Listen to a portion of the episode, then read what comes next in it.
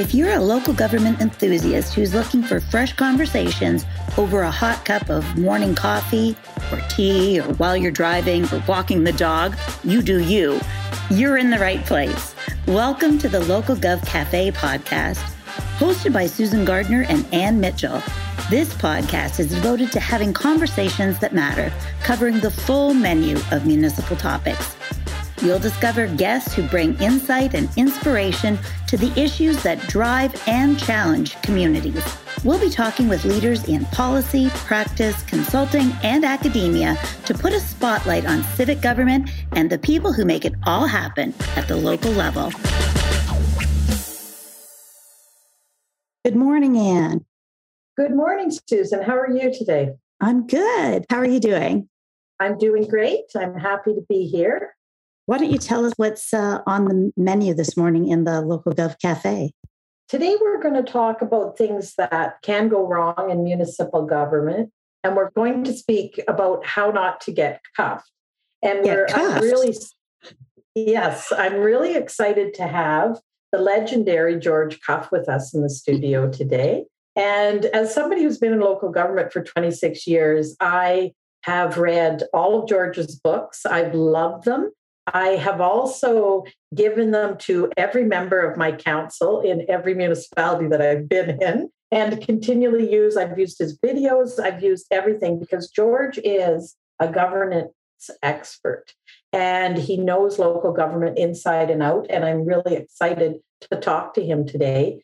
We are very fortunate to have him in the studio with us. Well, George, of course, is noted for his no-nonsense approach to municipal governance. And I think at last count, I believe he conducted over 500 organizational studies and seminars across Canada. So it's a real treat to have him with us here this morning. Good morning, George. Good morning, Susan. And just to make sure that everybody is aware of the fact that I haven't spent my life idling along. During the course of COVID, I ended up taking an account of all of the studies that I've been involved in, all of the seminars that I've done. And I started with a blank piece of paper, and line by line, I typed on each study that I could find in the vast reservoir of materials behind me and in my computer. And it turned out to be 700 seminars, and still counting, by the way, and 450 major studies. So 1,150 client connections of one kind or another. The studies, of course, sometimes go on for 3 to 6 months, so that's significant in and of itself. I mean, some of them have been short-term, but for the most part, these are fairly significant ones. And just to, George, I finished doing research through Royal Roads and my quest, and you and I had a conversation, but I must say all of your information that you put out over the years was so helpful about local government. So we're fortunate to have all that data available to us. Thank you. I appreciate it. You know, when you get to my stage, both of life and of career, you start to question, so what's it been all about? And sort of the Peggy Lee song, "Is That All There Is?" comes to mind. Obviously, I'm involved in other aspects of my life, including faith and community, but my bulk of my work and my time has been involved in local government and in trying to assist in one way or the other. People wouldn't always associate my name with assisting, but that's what I tried to do. And nobody could fault me for not being honest. I have a reputation for being deadly honest, and sometimes that's discomforting. But I'm called in sometimes when the organization, the only thing left to do is to pronounce the benediction. And I'm probably pretty good at writing that. So anyway, I'm seldom called in when things are going great and somebody just wants the minor tune-up or whatever. That's happened, but it's not been particularly regular. Most of it has been, we know we're struggling at the top end of the organization. Nobody's ever called me in, by the way, on all these assignments. Well, with the exception of one, and that was a provincial government deputy minister. But nobody other than that has called me in and said, here's who we want you to fire. That's never happened in terms of local government. So it's always been, maybe it's because they're getting smart at it, but it's always been, we know we're struggling. We've had all kinds of issues. We want you to come in and help us figure out what the issues are, give us a recipe for moving forward. And so that's what I've been doing. More recently, I've shortened the process. I do now what's called a governance audit, which I could probably start and finish within 60 days. and I've done a number of those which look at the interface between council and senior management, looks at some of the processes that ought to be ongoing. And other than that, I do the odd deep dive, which is what I'm doing right now for the province of Alberta, who's appointed me as an inspector for the city of Chestermere, which is just east of Calgary, who have had some difficulties. And so just recently I've been appointed inspector to take a look at it and to write a report for the minister, which of course has the added clout that I could recommend. And I am not saying I'm going there at all, but I could recommend dismissing the mayor, the council. So it has a lot of potential fallout for that kind of a inspection. So that's not the first of those that I've done. I've probably done 10 of those, but they are challenging. And the question is this the last one that I do? And it might well be, I'm not sure. You get to my age and stage, you start using the word last a lot more regularly than I did 25 years ago. So 26-year career, Ann, is a good lengthy career. And Susan had a 30-year career as editor, publisher at Municipal World. I'm not entirely sure how many years, but she was there for quite a while and acquitted herself exceptionally well. So you guys have had good careers and bring lots of value to local government. Thank you so much.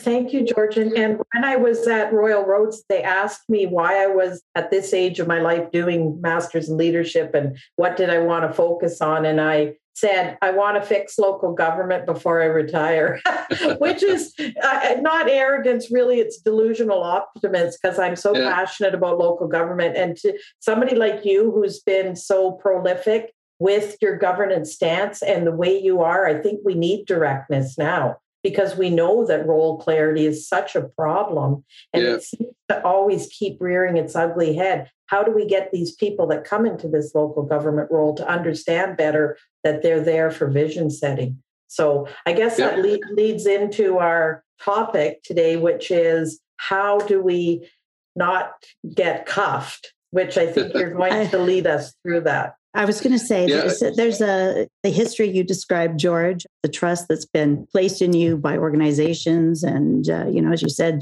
the province, even where you've been called in, there came to be this saying, you got cuffed in those cases. So we're going to ask you to draw on a little bit of that and share those tips today.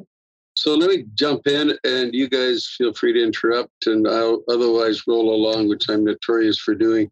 And as I said to you earlier, this is largely off the cuff, but obviously when you've worked at this for as long as I have, some of these things come to you a little bit more quickly than perhaps to others. Let me just start with something that Ann just referenced, and it's point one on my list, and that's role clarity. I jokingly say that if it wasn't for those two words, I have been out of business 42 years ago.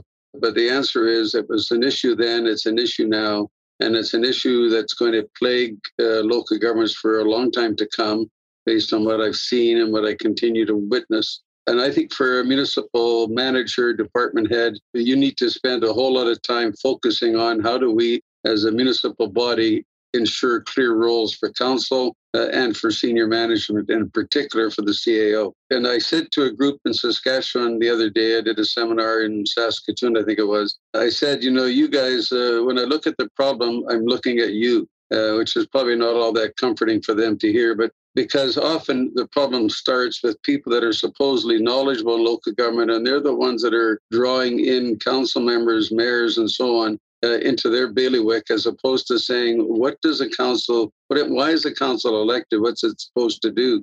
And very little time, to be quite candid, very little time is spent on that. When they hear me speak, the lights are going on and people are saying, oh, that's what we're missing and so on. But, this is for people that are 20 and 30 years in the business. And they spent all of this time welcoming in mayors and managers and saying, here's what we do. Isn't it wonderful?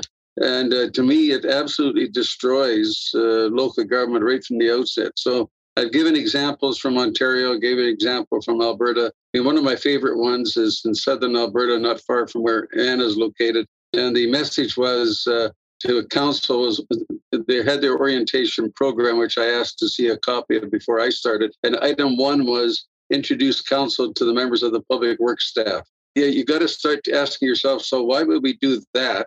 Why wouldn't we start with what is a council elected to do, i.e. governance? What does governance look like? What is council's meeting supposed to look like?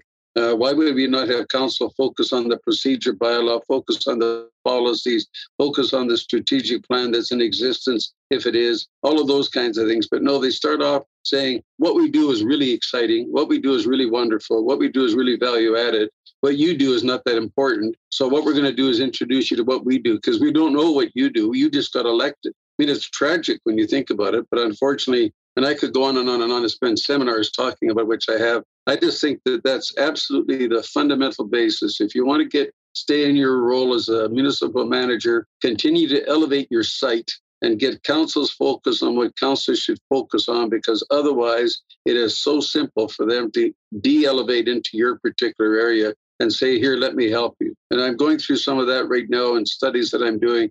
To me, it's unconscionable that a manager would allow that to happen, or quite frankly, in some cases, willingly embrace it. And then they call me and say, gee, George, we got a real problem here. Our council's too involved in detail.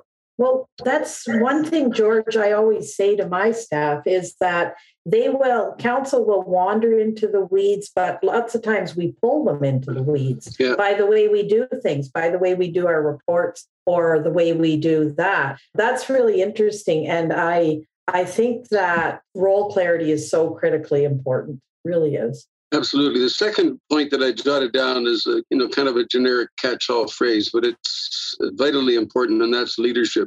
I think managers are hired to lead in support of a council that's involved in community leadership. So I think municipal managers are expected to lead from the top and sometimes from behind, but largely from the top as a CAO or as a department head. You have to have some vision for where are we going.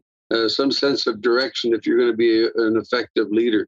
So your CAO is going to be seen by other people in the community as there's the leader administratively of our municipality. We have a mayor who leads politically and legislatively, but we have a CAO who's well known to the head of the school system administratively, the superintendent of schools. We have a CAO that's well known to the medical officer of health or to the head of the medical system in the community. The CAO is well known to the executive director of the Chamber of Commerce. The mayor is known to the chairman of the board or president of the chamber. And so there's a distinction, because there's a distinction that most people understand. Mayors talk to cabinet ministers, CAOs talk to deputy ministers and below. And that's the way the system should work. And so if you're providing quality leadership, you're doing a whole range of things, but you understand that your role as an administrative leader is a very fundamental aspect of being a good municipal manager. And I'm not sure that that's fully understood by a whole lot of folks who try to sort of hide their candle under the bushel. They try to walk around presuming that they're anonymous in the community. I don't think you ought to be anonymous as a CAO. I just don't think you ought to be the first one to the microphone when you're in a public gathering. I think that's got to be the mayor who's got to lead the charge. The first person to defend a particular decision or policy should be the mayor. The person that's asked to say, how do we put all this stuff together in terms of a major project, is the CAO and department heads.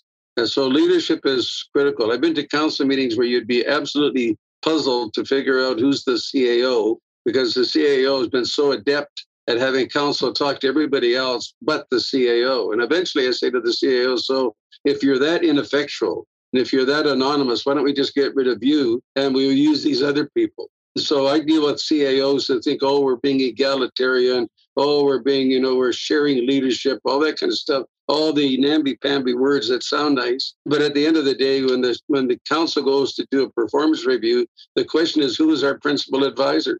And if they're scratching their head saying, I think it's the head of public works, it's the head of community services, or it's the head of whatever, somehow you got to figure out as a CAO, you've gone off the path. You've been so busy trying to get rid of your role as a leader and delegate it to everybody else. Now, I understand all about elevating your department heads, letting them speak. But I'll tell you something. If I go to a council meeting and the councillor is not saying, through you, Madam Mayor, to our CAO, stop, there's something wrong with the process. And you say, yeah, but the question's really going to go to public works. Yeah, but the person who makes that choice is the CAO, not the councillor, not the mayor. It's the CAO. And you've got to establish these fundamentals right out of the gate, or you miss it entirely, and council starts to see everybody reporting to them directly. So what does that do? They now dive into every department. It's a welcome to my shop, and it doesn't work. And you know what, George? You were good enough to share with me a communication policy a few years ago that kind of directed everything through the CAO. And I implemented that in my last two municipalities. And it's only a piece, obviously, but it made it really successful. So I had one counselor here that was kind of ironic. He at the beginning was calling my directors, and I had a very frank conversation with him. And now with the new counselors, he's saying everything has to go through the CAO. That's how it works. And I was like, got the message. We got through. The third element of being a good CAO and avoiding being cuffed, which has come up when I've gone into organizations, is really, again, these are all fundamental, very simple. Now, unfortunately, simple things are often avoided and not done very well. The third one is respect for the law. And it sounds very simple. Everybody say, oh, yeah, I understand that. But they don't.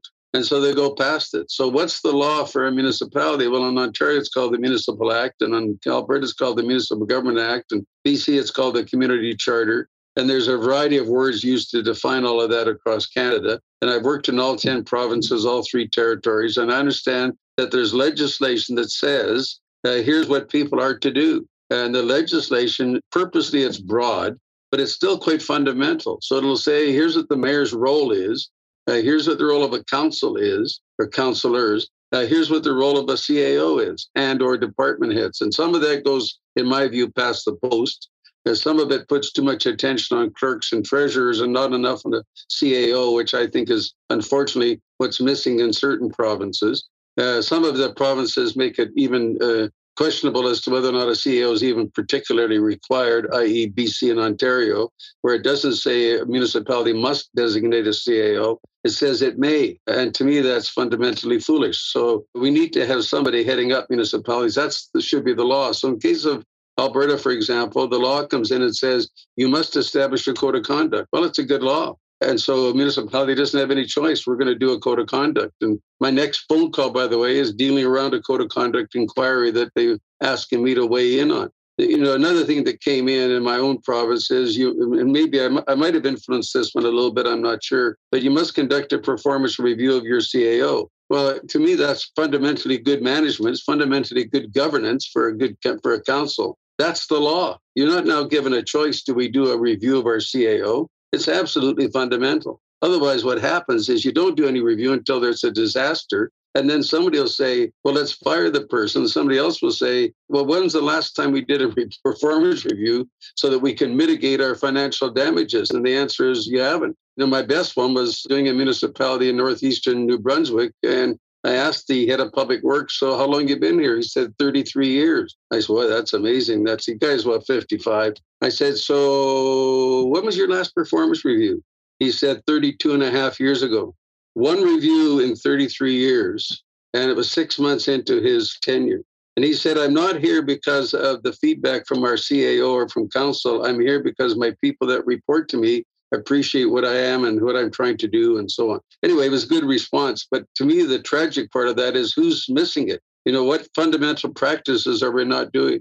So if anybody read any of my inspection reports, any of my corporate reviews, they're virtually now all available. And if somebody wants, I'll send you one. So there's a list of fundamental management practices. Are you doing this? Do you hold management meetings? Do you provide some guidance to your own employees? Do you do performance reviews of your own employees? Do you have a communications program? There's all these fundamental management practices. Are you doing this? Are you providing good reporting to your council? Are you meeting with the mayor before council meetings? These are all fundamental basis points. So that's the third one, respect for the law. What does the law say? And this applies, by the way, to a council. If the law says this is a fundamental responsibility of your CAO, do not go past go, do not collect $200, this is the CAO's job, then that's the law. It's not a suggestion.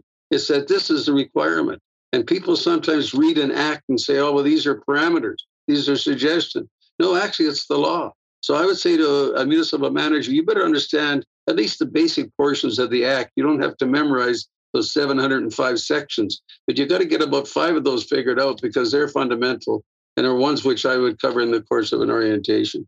The fourth key one would be assessing management. And I think assessing management is important because you need to, as a CAO, make sure that you've got the right people, the right players at the table. So if you want to be, and I remember talking to Gord McIntosh, who I think you've talked to, and and is well known across Canada and a good individual. And by the way, began one of his early jobs working for me when I was the mayor in Spruce Grove, and he was one of our department heads. And then he was, by the way, the only full-time management consultant that I've ever hired. Everybody else has been contractual. But in any case, Gord said to me at one point when he was with Islands Trust out in the Gulf Islands off of Vancouver, between Vancouver, Victoria, he said, when I'm hiring somebody as one of my executive members, he said, I'm looking for people who aren't me. I'm looking for people who fill in blanks that I don't fill in. I'm looking for a mix of people at the table so that we can challenge each other. The last thing you want is a clone, and the last thing you want is a clone that's worse than you are. So to me, it was a darn good assessment of what should be happening. And I think assessing management is what a CAO has to be doing, is looking at who do I have in the shop? Who are the key pieces that I have? I mean, we're going through the Stanley Cup playoffs, and so does a coach do? Well, a coach says, what quality people do we have for what roles and at what time? When do we need these players? Who do we need to step up now? Well, that's the role of a CAO, is to assess the quality of management, say, who do I need to spend more time with and develop? I'm not going to throw them out and let them sink on their own. My job is to make them all successful. So how do I do that? And number 5 is this whole issue of setting strategic priorities. A lot of it has sort of been in my mind, and I hate to say this because I've got colleagues that are involved in local government strategic planning, and I don't want to deep six all of that. I'm sure I wouldn't. But I think often what happens is that we get so focused on a managerial approach to strategic planning that we forget the council has a quite different eyesight, quite different approach, quite different role. So I would argue that a council should be involved in strategic thinking and a manager or visioning, and a manager should be involved in strategic planning. And I think the strategic planning is putting all of the information together and saying, right, council said this was their direction. How do we go about putting their boots on the ground in terms of achieving something different this year based on what they said during their retreat, which might have been held hopefully within the first 60 days of a council term of office. So strategic priorities is a management team that can sit around a management table and say to themselves, what's on first base? What are we going to try to accomplish this year that perhaps we haven't previously? Where do we need to be ahead of the curve? What challenges are we facing or expected to face? And how are we supporting what we heard this council say campaign? So how are we trying to line this up so that when we sit down with council, we can point out these are the priorities administratively that we're currently working on, and we're here to support your political visionary kinds of priorities. So to me, it's not how do we become council and let's all work on this together. When I've done exercises and been involved in exercises where they have council and management together, then everybody's asked to throw their ideas up on the wall, and everybody's asked to go up there and vote on what's the best idea and what's the worst idea and all that kind of stuff. And it all sounds egalitarian and friendly and all that kind of stuff. The question at the end of the day is that's not a role for management. Management's role is to advise on what do we see coming at us, and council's role is to determine what's the priority out of all of this. What do we see, which may not, by the way, be on a managerial checklist. So managers, I think, have to be fundamentally aware of what's my role administratively as a CAO. What am I doing in terms of establishing what the priorities are for my administration? And then how do I drive that forward? So that's a fundamental part of good management. And so if I go into an organization, they say, when I ask them, so what are you doing to help set strategic priorities? And they go, huh? No, that's not a good sign to me. It's not a sign that somebody's got their act together. It's a sign that everything looks like a priority. Let's come to work Monday morning. Everything's the same. Let's just go through the motions. Let's make sure that people are cutting the grass or shoveling the snow, all of that kind of stuff. And quite frankly, it doesn't work. So what are we doing to make sure that as a management group, at the end of the year, we're going to be asked to report? You should start to write the annual report on January 1st. You should start to say, these are the things that we're going to be accomplishing during the course of this year. And they depart somewhat from the previous year, or they build on the previous year. So that's strategic priorities. The 6th one is one of setting a budget process. And again, if you ask, so what questions do I ask when I go in to do an organization review? I've got a whole list of fundamental questions, some of which I go at more seriously than others, and some I just let the person I'm talking to wander a bit, and I follow where the wandering goes because it's often more revealing and more interesting than my own questions. But one of the questions that I ask is sort of, where are you at in the budget process? So it doesn't matter what part of the year, people should be able to tell me where they're at. Have we just finished? If the budget is for the year 2022, I would presume that they would have had that all put to bed by December the 15th of 2021, because a budget is a fiscal forecast of what's going to happen in the next year. I don't want to find out that they're still working on it in May, which unfortunately is the truth that some of them are. And I'm thinking, how could you do that? That's like cheating, because that's like giving me an exam and you've given me 5/12 of the exam that I can do in advance. And now you're going to ask me whether or not I can get the last 7/12s correct. To me, it's unconscionable that we would do stuff like that. I don't care what the Act says. You can do a fundamentally fine-tuning at the last day and say, well, some things have changed a little bit and we've got to adjust these numbers. I want to know what your budget process looks like. When did you start administratively putting together a budget timeline? What process are the departments at? When do they have to get stuff into the CAO? What does the CAO do with that material? When does the CEO call a management meeting to have first crack at it? Because there's often, I tell council, there's more blood on the floor at a management meeting than there is at a council meeting around budget, because managers are trying to debate their important priorities compared to everybody else's. So when have you done that? And then when do you start moving this forward to the political side and you start looking at the strategic priorities of the council and saying, now, how does this stuff line up? And are we in actual fact reflecting anything to do with strategic priorities? Are we doing that? So where does council get involved? And I said this, and it horrifies some people, but council by and large should be able to cover an operational budget in about 2 or 3 meetings. This is not 2 or 3 months. This is 2 or 3 meetings, a couple hours. CAO stands up, introduces the budget, because it's the CAO's budget. It's not the treasurer's. Treasurer's department head.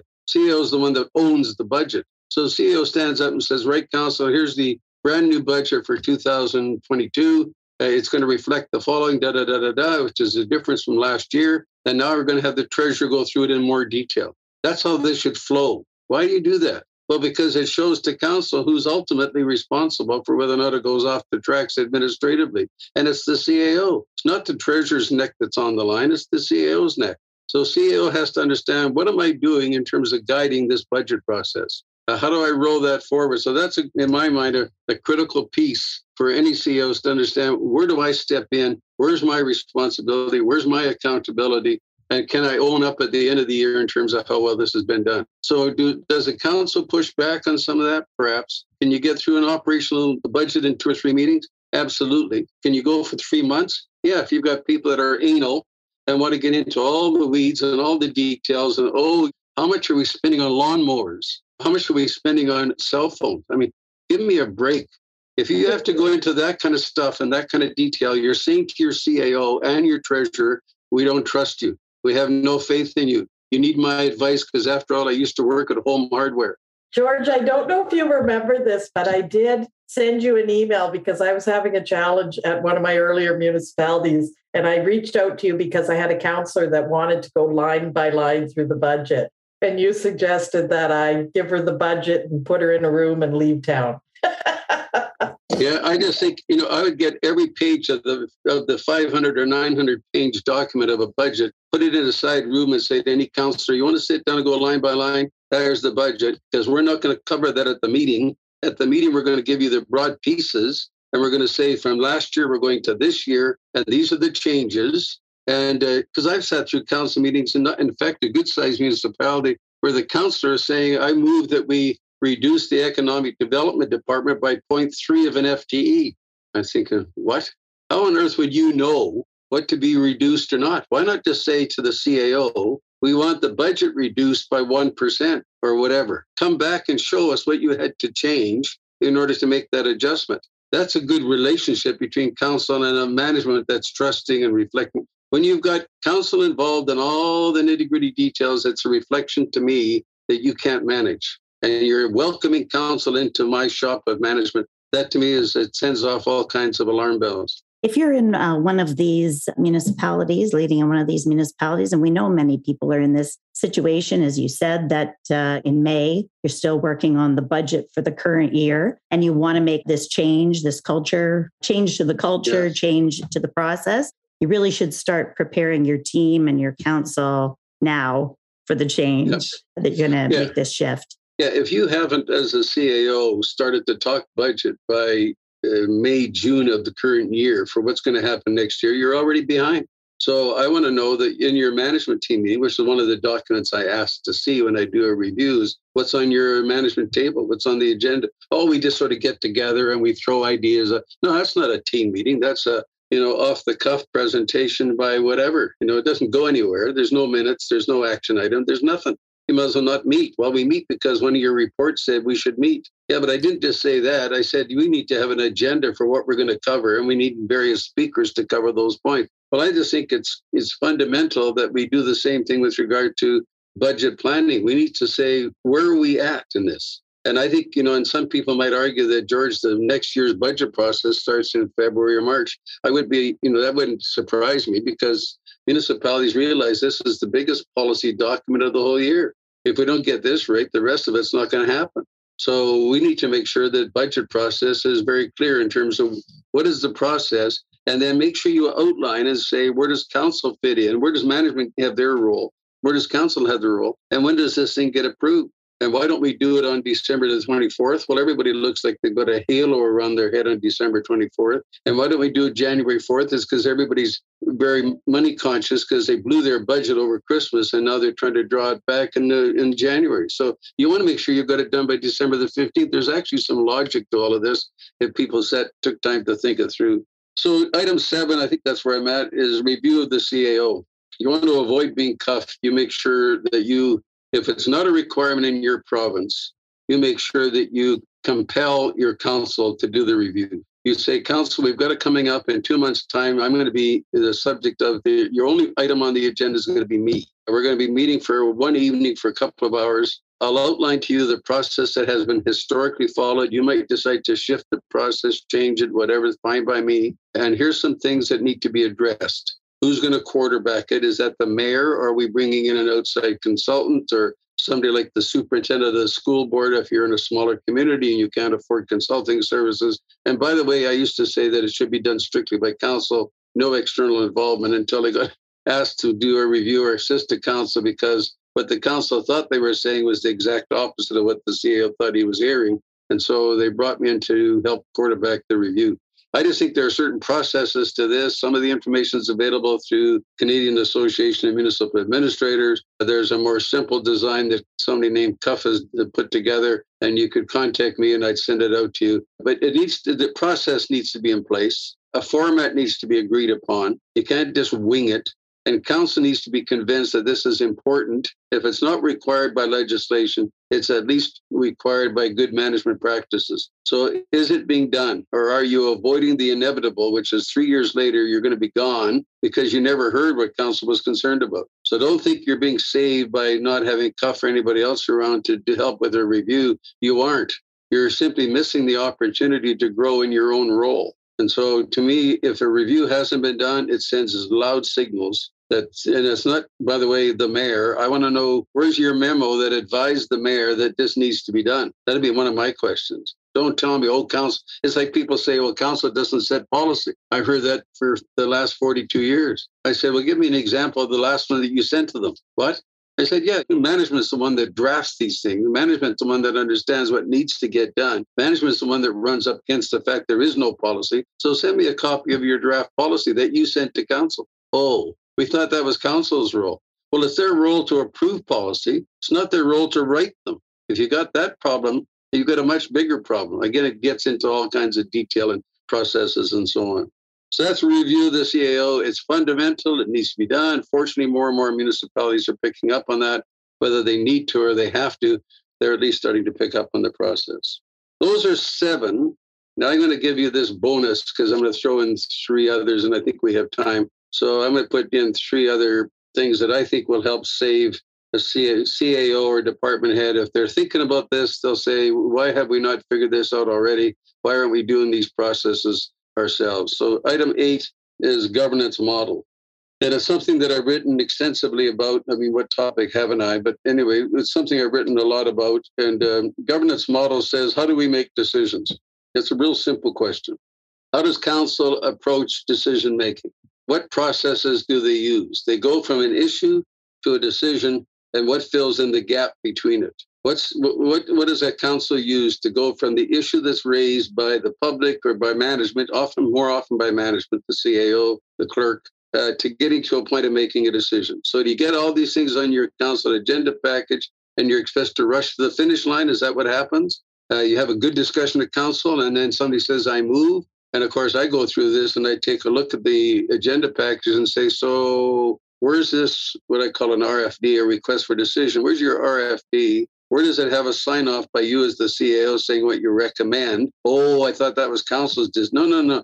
Council makes a decision based on your advice. So where's your advice? And so to me, that's fundamental. So governance model has a whole series of components to it. When does council meet? Do they have a standing committee system, which I'm less and less in favor of? Do they have a committee of the whole system, which is where I would go, except I wouldn't call it COW, which kind of defeats the purpose. I would, unless you're in the agricultural business, like Huron County or whatever, I'd be calling it the Governance and Priorities Committee, because that's what I think council should be involved in, is governance and priority setting. So a GPC makes good sense to me. If you were a reasonable-sized community, you'd have 2 council meetings a month, and the in-between weeks, you'd have a GPC meeting where we could review the top 3 items that are going to go forward to council. So don't take the whole agenda and run it through council in advance, so we needed to baptize it. The issue is we want to make sure we're focused on what are the big issues that are coming up with this agenda. So who decides that? After all, it's called the council agenda, which I always think is funny because some councils have nothing to do with the agenda pack. So why do we? Well, we could call it administrative items that require council baptism,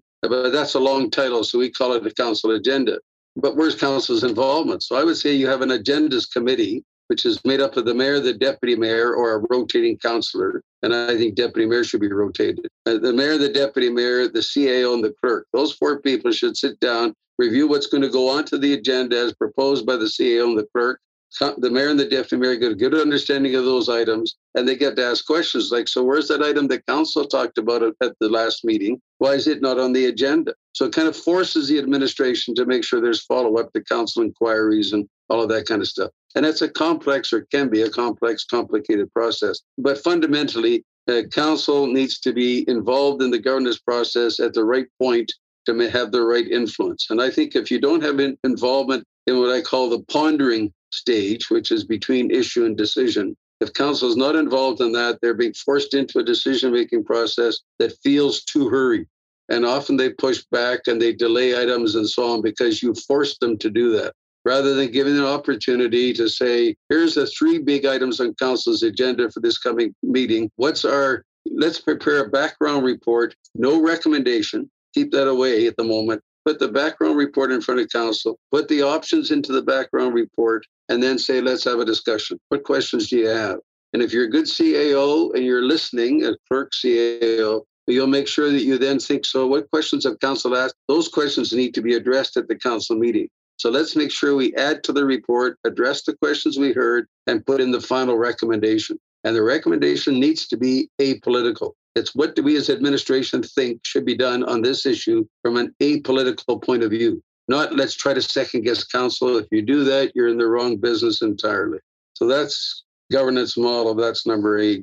Let me cover 2 more and I'll quit. Number 9 is procedures. So this is the opposite of what I would talk about in terms of policy governance, which is in number 8. It's the whole policy approach and how do we develop policy and all of that. I could have written a book on it. So what's number 9? Well, number 9 is what procedures do we put in place and why is that important? Well, in my mind, the procedural part of policy is management. I want to know when you put a policy forward that you've already worked on the what I call managerial directives. I stay away from the word managerial policy. I think all you do is confuse everybody. Council's in the policy-making business. You aren't. You approve managerial directives. Can have the same clout internally as a policy would. This is what supports good policy. So the policy is we do performance reviews throughout the organization on an annual basis. That's one statement, good policy. How do we do that? That's a managerial process. So you outline all of that in terms of procedures. So I think having those managerial directives / procedures is the administrative part of good governance. The second part of procedures, in my funny way of approaching life and things, is to make sure that you've got a quality procedure bylaw. Now, if you ask me what should council be involved in right out of the gate, is let's talk about what are the procedures say about how you run a council meeting. And if these procedures go on and on and on and go past probably 15 pages, I would tell you you've got the wrong procedure bylaw. And people go, huh? And right now, as a matter of fact, I'm doing a review of a New Brunswick city that's asked me to take a look at their procedure bylaw, their CAO bylaw, and a couple of other things. And I'm trying to bring some clarity to it and say, so what should be in a procedural bylaw? Well, we don't need to reference Robert's rules because Robert wrote those for a whole bunch of other reasons, and we don't need to rely on those because it says in the Act, and virtually every Act across Canada, it says council shall establish procedures for meetings. That's what it says. That's Cuff's vernacular, but that's what it says. Does it say Roberts? Does it say Borneau? Does it say some other rules? No, it doesn't. This is council shall establish meeting procedures. So I want to know what procedures have you established for your council that you recommend up to council that are as simple as can be. I don't want to see how smart you are so that somebody has to become the parliamentarian and they can now jerk everybody else around on council because they're the only ones that understand parliamentary procedures. Get rid of that. They want to do that, they can go to the meeting of the Cross-Canada Agricultural Societies and they can stand up and tout their particular knowledge of it. And I shouldn't say that because I've just done a whole bunch of work with agriculture. But anyway, to me, we get caught up in this stuff, and management, therefore, holds council meetings into their own lap rather than saying, council, these are your meetings. We want to make these user-friendly. We want to make sure it's clear. So should we have the agenda written in a procedure bylaw? No, you shouldn't, because you might want to change the agenda approach. Most of these things are old, they're dated.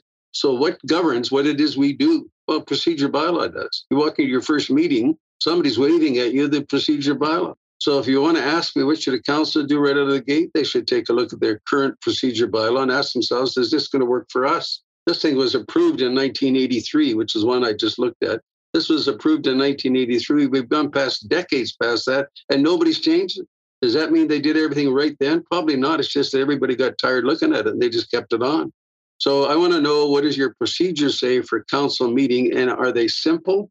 Do they defer to the mayor to have some final authority because that's who the community chose as their leader? Do they allow the mayor to be the last speaker on an item rather than the first, which is what, like if I'm a mayor, I'm not going to be the first out of the gate. All that means is I'm going to get shot at by 6 other people on a 7-member council. I'm not that dumb.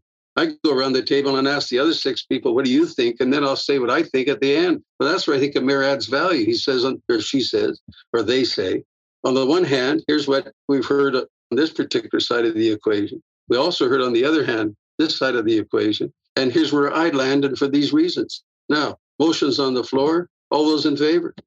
And you've got a good motion. You've got to deal with councils of 5 people, and they're going to have a seconder. For what reason would you have a seconder? You only got 5 people at the table.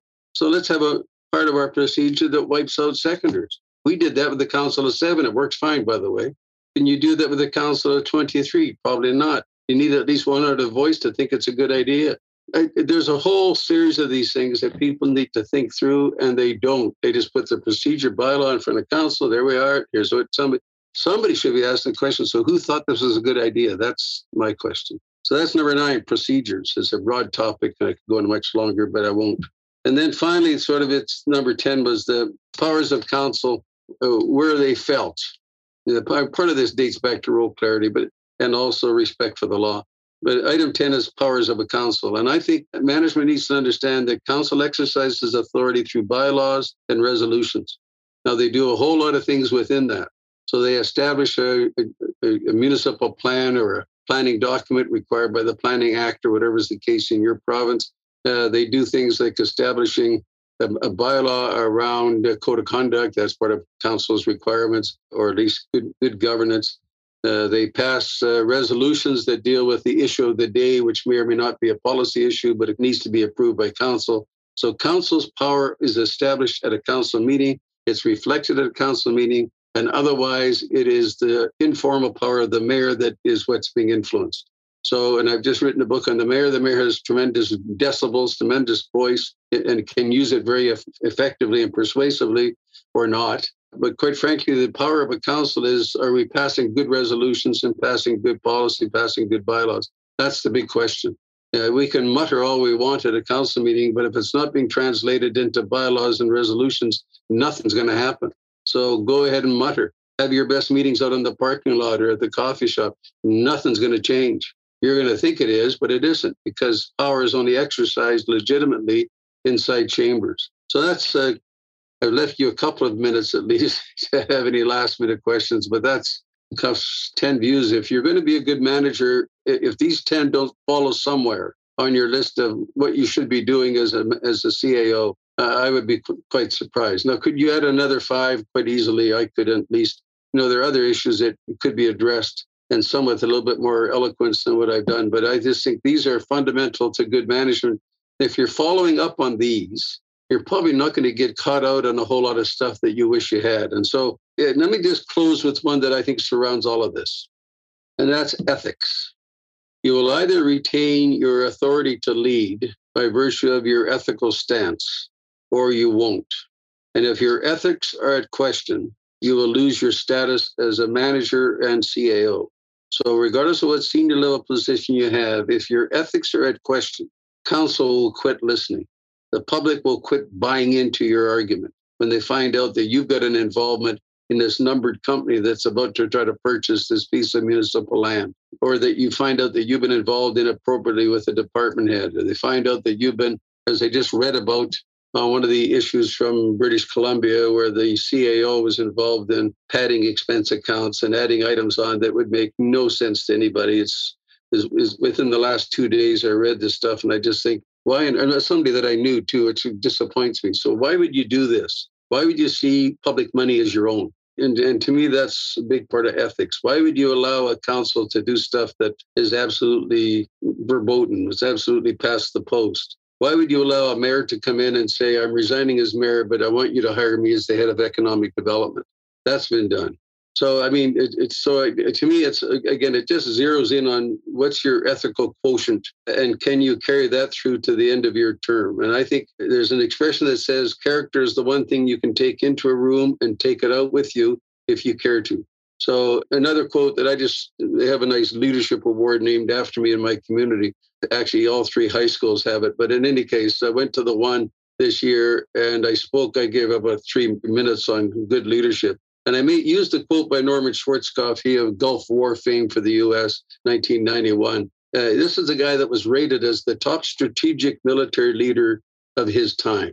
Top strategic military leader. He said, leadership is a potent combination of character and strategy. If you must be without one, be without strategy. So says the biggest and strategic leader of his time. Put the two together, strategy and character. And which one should you take to the bank? You should take character with you. And to me, that's the demise of far too many people, is that they haven't stuck with their own sense of what's good character. And obviously, all of us have failed in some parts of our lives and hopefully have managed to recover from that and move past. But that's one that will really stick with you if you're not careful. So anyway, you've got all of my knowledge summed up in 55 minutes. I know a lot of the times, George, that you use the expression tone at the top. And I think that's so critical for a CAO, because everybody is watching us, mirroring our behavior. So if we are having the ability, and I think as CAOs, we need to be brave. And we need to not be too familiar with staff or council. And I think we need to tell those hard things to the political people. And I think it's not always a pleasant thing to do, but it's something we must do as CAOs or city managers. Yeah, I would argue that a council sets the legislative tone at the top, the community tone at the top, a CAO sets the administrative tone at the top. Yeah. And boy, everything sort of tumbles down from there. And if your tone at the top is not based on quality ethics, quality management practices, I'll guarantee you that this thing starts to disassemble pretty quickly. So yeah, that's a critical point, Ann. And I think you have to have a really strong moral compass, because you hit it right on the head. We are dealing with public funds. And once you lose public trust, you can never get that back. Yeah. Well, thanks to both of you for inviting me to your program. I'll be interested to know, where does it go? How does somebody access it? I've had somebody ask me already, how do we jump onto the program? And so you'll need to advise me as to where it's available. We will get that link out there, and sage advice as always. And we so appreciate you coming as a guest and talking. And you spoke so eloquently to ethics, which I know has been, an underpinning of your entire career. And we've referenced a few times some of the books. In fact, I had the pleasure of working on hundreds of your articles, and all of your books up to this point, but I understand that you've got something new in the works. Yeah, I'm doing book number 11 called The CAO. So I might change it to The City Manager, but I'm doing one called The CAO. I've got the input from about 15 or 20 CAOs across Canada in response to a series of about 10 questions that I've asked.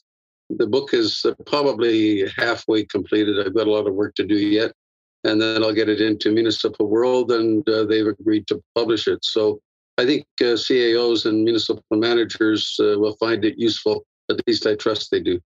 I'm looking forward to that. The only one of your books I haven't read yet is The Mayor, but I do have it. It's on my desk and it's on my to-do list because most of your books I've read quite a few times. What I would just like to thank you so much, George. I love your passion for local government, and you've been at it for so long and you're still so passionate. I could listen to you all day, but I know we have to wrap it up. Thank you very much to both of you. Blessings to both of you. Thank you, George. Take care. All the best. Bye-bye. Bye-bye.